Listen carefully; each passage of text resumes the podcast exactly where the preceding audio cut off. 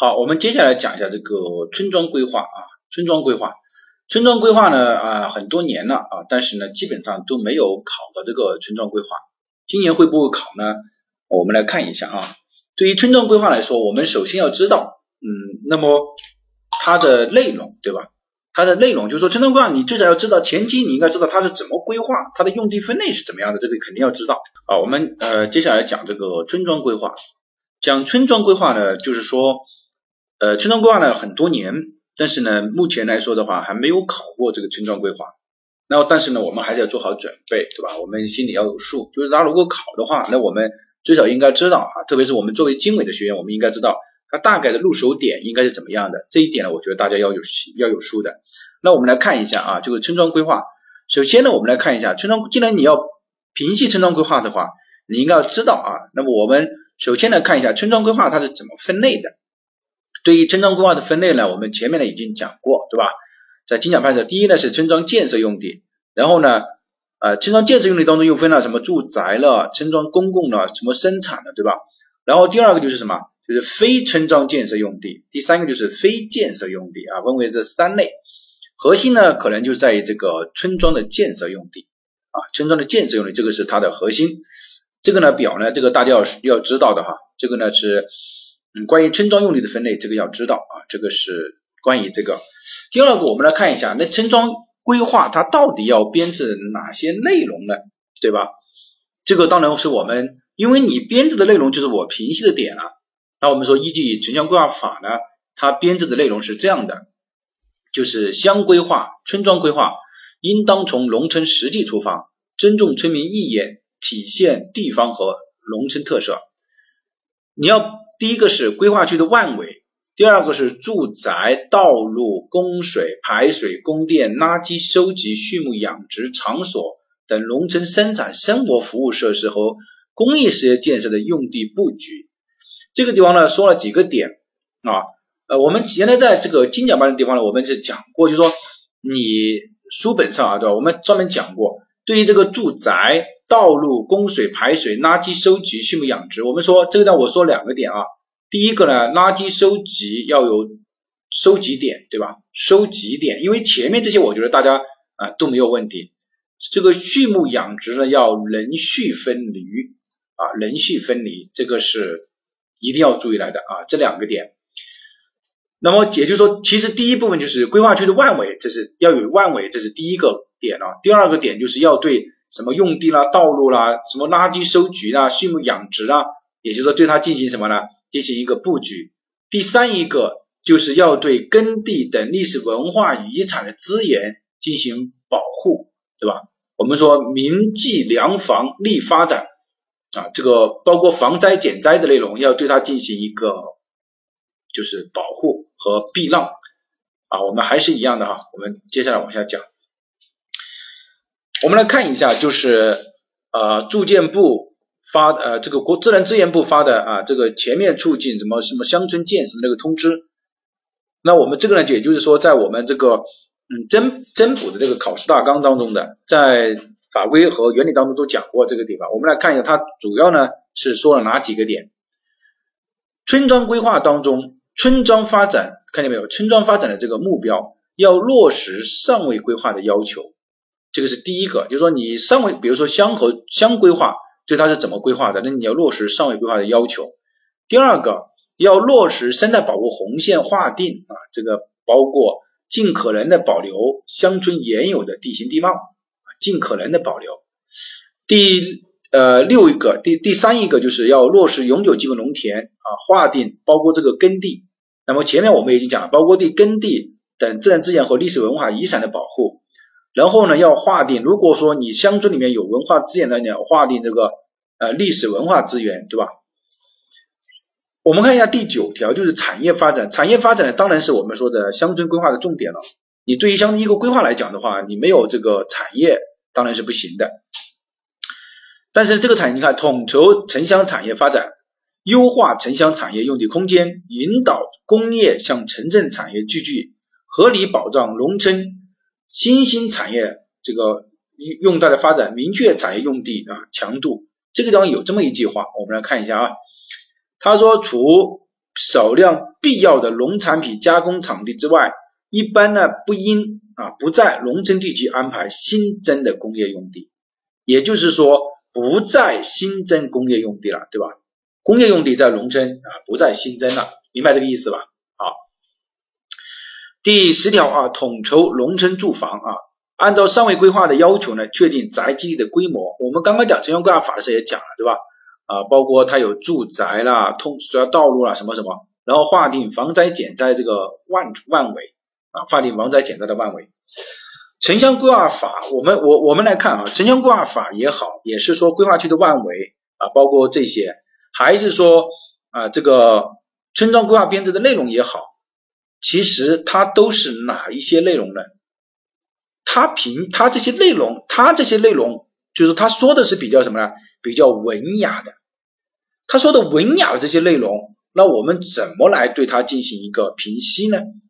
我们来看一下我们总结的一个评析，村庄规划评析的重点啊，评析的重点啊，这个呢是这次课的啊这个重点。第一呢是建设目标，你看他第一个就说了要落实上位规划嘛的目标嘛，也就是说我们要确定它在整个城镇体系当中的定位和自然地理条件，这个城镇体系规划可能就是相了啊相应的这个村庄规划了啊，对吧？相应的城镇体系规划要落实，然后呢确定什么呢？确定我整个的村的建设目标、建设标准和公共配套的水平。比如说我这个村是呃定，大家都经常帮大家讲的那个吧，对吧？呃，我这个村是定义为什么呢？定义为啊、呃，整个什么什么的旅游发展的什么什么村，对吧？或者说是什么既有这个乡愁，又能留得住什么什么的呃发展的村，这个呢就叫什么？它的定位啊。我们在做村庄规划的时候，我们当然也首先呢就是这个定位，对吧？定位，然后呢要确定建设的标准和公建配套的水平，也就是说，我需不需要配这个，比如说小学，需不需要配幼儿园？啊，现在这个村庄我们也需不需要配托儿所，对吧？还有就是需不需要配建这个乡村的一些医院，对吧？你要看你是什么村嘛，你是属于中心村还是属于集镇还是属于什么，不管，对吧？那你这个村庄，那你就要确定你合理的建设目标。那么这个呢就叫什么呢？定位要合理，对吧？定位要合理啊，这一部分。第二部分就是说是否安排了宅基地、公共服务设施的建设用地和畜牧养殖、农业生产的用地。这个其实就是城乡规划法当中的宅基地、公路、道路、集水、排水以及垃圾收集以及畜牧养殖等农村生产生活的用地，对吧？这一部分其实本质上就是什么呢？就是服务配件，对吧？你这个服务宅基地这个肯定会有啊，本质上对于你来说，不管是公共服务设施还是市政服务设施，这个叫服务配件啊，服务配件啊，服务配件。当然了，这个也包括这个农业生产了啊，农业生产，大家认真听我啊，我我把它归纳起来一下。第一个就是定位啊，定位要合理啊，定位，定位之后呢，我们说这一部分是什么？是生产用地啊，农业生产，呃，这个农业生产就是说非建设用地，但是属于我们的呃我们农业生产的用地啊，农业生产。还有一个是什么？就是公共配套啊，也就是换而言之就是服务了。啊，服务配件呐、啊、和市政公共设施配件啊，配包括配套设施，你看是否利用了良好的文化、教育、体育设施、垃圾收集、环境卫生等公共服务设施。最后一个就是对于古树、名木、耕地等自然资源和历史文化遗产的保护，对吧？就是你要有利于耕地、名木、古树和历史文化遗产的保护。在精讲班的时候，我不是讲过那个我我我们做的一个，也不是我们做的吧，就是连带刘老师他们做的啊，这个。这个这个一个呃一个一个一个一一个叫什么一个村庄规划嘛，对吧？那个村庄规划里面不是呃说的很清楚了吗？呃很什么很清楚呢？就是呃他那个就是他那个有有三棵古古树嘛，古树名木嘛，对吧？那我们说古树名木应该要保留下来的。这个地方呢，我们给大家总结了一个口诀啊，定位合理，勤生产。首先呢，我们要看一下我们整个村庄的定位是否合理。如果合理了之后，比如说它的建设目标就是是否符合上位规划的要求，然后呢就保证我们有良好的生产和生活设施用地。这个是第一个。比如说你这个宅基地以及你这个农业生产的用地，农业生产的用地定位合理勤生产，服务配件是村里，就是一个村庄里最后好与好与不好，我们说服务这个地方指的是公共服务设施，配件指的是什么呢？配套设施，你说文化、教育、医疗卫生啊，这个等等，是我们整个一个村的村链，对吧？我举个例子吧，大家如果在农村里面生活过，你就发现，比如说我们就读书的时候，它只有一个小学嘛，那可能是几个村有一个小学，那你到那个村里面去，你到别人村里面去读小学，那你就知道了，对吧？有些时候你就会受到受到这个啊这个受到这个欺负，对吧？因为他们靠家里面近一点，你靠家里面远一点，然后你就会受到欺负，他们胆子就要大一点，对吧？那么这个人就叫什么？你这个服务配件。如果我整个村里面我各种都有了，那我整个村当然是有钱啊，各种都有啊。服务配件是真的。名迹指的是名胜古迹啊，名胜古迹，就是说，比如说我整个村子里面，比如传统村落，传统村落里面我肯定有一些呃遗留下来的名胜古迹。包括这个古树啊，古古树、名胜古树，还有就是良好的房子。这个良好的房子呢，就是说一些比保存的比较好的房子，你要把它什么，把它保护下来，就是名迹、名胜古迹和良好的房子，它作为一种旅游设施也好，作为一种资源也好，它是有利于你整个发展的。所以说呢，名胜古迹利发展。基本上呢，总体的呃村庄规划的出题的点呢，应该就是在这四个方面。哪四个方面？第一个是定位是否正确，对吧？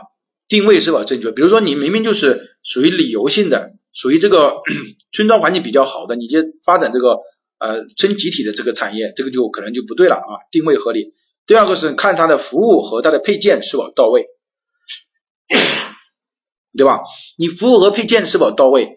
第三个就是该保留的东西有没有保留啊，名迹良房利发展。啊，名迹良房利发展，这个呢是关于村庄规划的这个评析的啊、呃，大家可以去看一下精讲班我们讲的那几个案例啊。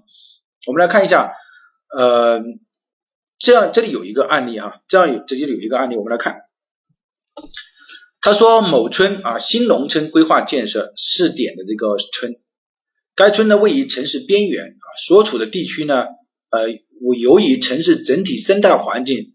啊，和规划为限制建设区啊，这个当然就很重要了啊。限制建设区是一个新农村的一个试点的一个规划，也就是说它是一个农村的啊村庄的一个规划方案啊，对吧？然后呢，它处在这个限制的建设区啊，该村庄呢现状总人口是一千九百人，村域的总面积有 一点八 啊平方公里。规划建设目标啊，你看这个定位来了啊，规划建设目标为。生产生产发展生活富裕公共服务设施配套齐全的新农村啊，我们说这个没有太大的问题，对吧？村庄规划建设用地三十九公顷，那么这个就有问题了。你三十九公顷，你看一下，你计算一下，你整个人口，你整个人口也才也才多少呢？也才一千九百人，三十九算下来的话，应该是超两千了啊，两两应该是两百家了。因为你你你看嘛，你两百也在三十八嘛，对吧？那么它应该是两百家了啊，这个我们大概算一下，两百家的话，我们说村庄规划啊，不能超过一百五十吧，对吧？啊，这个一百五十啊，不能超过一百五十，那你就可以什么？可以指出来。当然，对于这个一百五十呢，有人提出了这个说，那我要不需不需要写出来呢？我建议你可以不写出来啊，就是你就直接说啊，这个村庄人均建设用地超过国家标准就可以了，对吧？不符合相关的规定。啊，这个是第一个。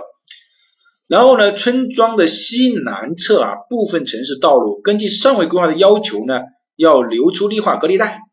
西南侧、西侧和南侧啊，它留了这个村庄隔离带啊，留了没有？留了村庄隔离带没有？啊，有人说我们看啊，它留了啊，留了村庄隔离带，但是整个村庄隔离带留了，留到到这个地方就没有留了。那么我们说这个不合理，对吧？你要留的话，你就全部应该要留啊，你为什么这个没有留呢？所以呢，这个地方呢是第二个点。当然，你最后做完下，你发现其实它比较简单的，比较简单。你看这个地方它就没有留啊，当然这个第二个点。村庄东南角现状有一处啊弃置地，东南角也就是这块地了。在村委会的要求下呢，为发展该村的经济，规划为村办农企业用地。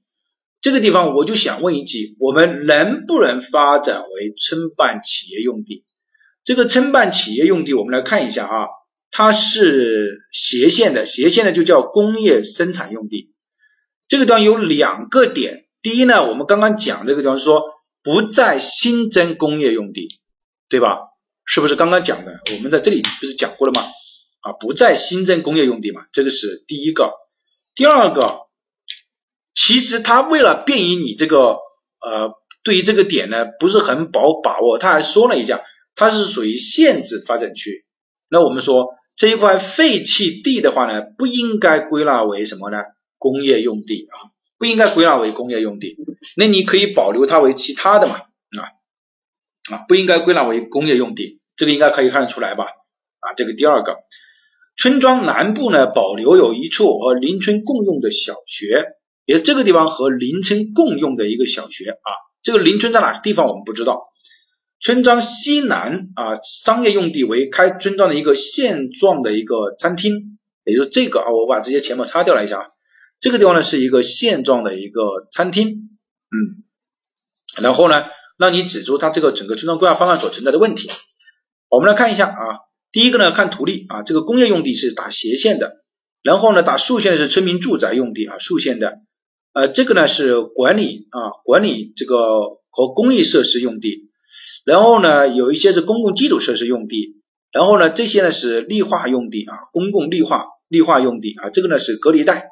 然后呢，村庄道路、村庄界限啊、高压线。那我们说，通过这样的分析呢，我们首先就两个点啊。第一个啊，人均用地超了；第二个呢，我们说这个地方没有隔离啊，没有隔离啊。有人说老师，那你指出来它不能作为这个，还需不需要指出它是隔离呢？这个是两个概念啊。呃、啊，我们说只对方案进行评析，并不对方案的逻辑关系再去进行评析，这个我们之前也讲过。所以呢，这个地方你把它第二个。第三个，这块地不能作为呃发展工业啊，三个点已经出来了啊，第一个点，第二个点，第三个点，第四一个点是哪一个点呢？我们说，你看一下这个地方斜线是工业，我们说对于高压线也要有什么？要有高压走廊，或者说你至少要有什么？要有退距，对吧？你对于高压线，你当然是要有高压走廊。我们说了，供水，我们刚刚不是讲了住宅？供水道路、供水排水、供电啊，垃圾收集、畜牧养殖嘛，对吧？我们刚刚不是讲了这个吗？服务配件是撑脸了，你这个关于你这个高压走廊，你当然要什么？要把它指出来，你要有个退距啊。这个呢是第四个点。好，我们来看一下还有没有点呢？还有没有点？好，还有没有点？我们来看一下这个里面啊，就说对于敬老院啊，这个上有两个停车设施啊，这两个停车设施好不好呢？我们认为还是可以的啊，有个节流的作用嘛。比如说你一车进来就在这里节流啊，车一进来就在这里节流，这个没有问题啊。这个公共管理设施，这个管理和公共设施合不合理？这个我们说管理和公共设施呢不合理啊，因为距离什么呢？距离整个住村庄太远了，对吧？你看你这个地方穿穿过了这个啊工业生产区，这个呢不合理，对吧？那么这个是五个。对于道路这一块有没有不合理的呢？比如说住宅道路、供水排水道路这一块呢，我们说这个地方应该要避免，因为你是个规划嘛，对吧？你应该要避免这种错位的丁字路口，对吧？错位的丁字路口，并且呢我们认为这条路呢应该什么呢？应该要把它直直的拉直来就更好，对吧？把它拉直来就更好，也就是这个这一段就可以取消，把它拉直了就可以更好啊。当然啊，我我首先说我要说明的哈，这一个地方肯定是有问题的，但是这个地方呢它不一定有问题，因为可能村庄对于这个地方呢它现状就是有一条道路在这个地方，对吧？它现在就是有一条道路在这个地方，那你有些时候我们就是说是会这样规划出来嘛。但这个丁字路口这个是有问题的啊，丁字路口啊，丁字路口这个是有问题的。那么还有没有哪里有问题呢？有的，我们说你的公共绿地和你看，我们来看，就是你这个地方取消掉，你看你的村委会啊，村委会和这个这个叫什么这个商店啊，商业设施应该要结合什么呢？结合公共绿地来布置。所以呢这个位置呢是有偏的，比较偏，也就是说村委会的位置有偏啊，比较偏，应结合公共绿地啊，布置在什么呢？村庄的中心区的范围，看见没有？应布置在这个地方啊，这个呢是有没有问题？这个应该没有问题啊，没有问题，那应该没有问题吧？好，第三一个呢就是说，嗯，还有一个点啊，就是敬老院呢不应该靠近什么呢？工业生产啊，不应该敬老院不应该靠近这个工业生产区啊。总共呢啊这个十五分的题目大概就是这，嗯，应该是七个点啊，应该就是这七个点啊，就这七个点。呃，大家如果你看的话，其实它的平息起来的话呢，有人说那个老师小学这个算不算一个点？需不需要打？小学这个不算一个点啊，原因呢也很简单，啊、呃，这个啊，这个还有一个点哈、啊，呃，我我们我来先说哈，小学这个呢，它呃不算一个点，因为它是和邻村共用的啊，邻村共用的啊，所以呢它就靠近了这这个边上一点啊。就是还有一个点就是文化服务配件式村点文化，比如说你连小学都有了，那么毫无疑问幼幼儿园之类的啊、呃、教育设施，那么应该要有，比如说幼儿园呐、啊、公共卫生厕所啊啊，还有垃圾收集点啊，这个你要把这个点一下打上去，那么也就刚好是七个点了，刚好是七个点，明白这个意思吧？刚好是七个点。就说你你服务配件式村点，你连小学都有了，那理论上你应该要配件这个幼儿园，这个也要有。也就是说，你要说啊，村庄呢应还应配置啊幼儿园啊托儿所、卫生啊站或者是公共厕所等这个服务性的这个文化和公公共的这个文公共的服务性的这个设施啊，这个点呢它没有，它少掉了啊，它应该要加上去，它应该要加上去。也就是刚好是七个点的啊，刚好是七个点。这个呢是关于村庄规划。村庄规划呢这个题目如果考到村庄规划啊，大家认真听我总结这几个，如果考到村庄规划一定会考到民计粮房绿发展啊，一定要记住这句话，定位合理。你看它这个地方就是定位它不合理，那建设目标不合理嘛，我们还是回到这这个地方啊。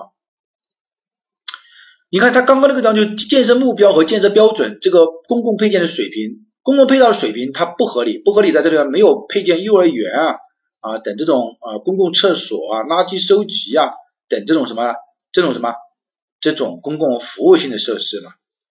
第二个，确定建设目标，确定建设目标建设标准不合理啊，人均用地超了，人均用地超了，所以说定位合理。那么禽生产呢？禽生产是什么？有没有布局这个？呃，农业这个这个等等的，它是有的，对吧？服务配件，那我们刚刚已经讲了，你要看它的服务配件是否这个宅基地这种是否什么，是否是布置的是合理的？那它不合理，对吧？比如说我们刚刚已经讲了，你这个养老院，对吧？你布置的你靠近工业用地不合理，村委会呢应该要位置比较偏，应该靠近公共绿地，对吧？要合理。然后呢，这个高压线两侧呢，我们说应该要什么？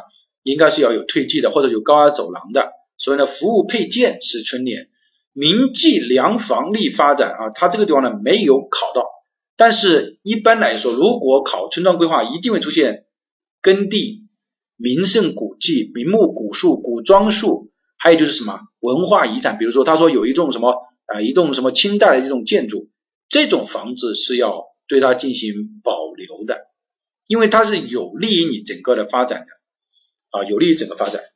那么这个呢，就是关于村庄规划的啊评析的内容啊，大家可以总结一下，就是定位合理，勤生产啊，定位合理，勤生产，服务配件是村点，民计粮房绿发展，并且我认为在考试过程当中一定会出现这个和服务配件的问题，这两个问题是一定会考到的啊。那么今天呢，我们的课呢，就讲到这个地方啊，谢谢大家啊，大家辛苦了。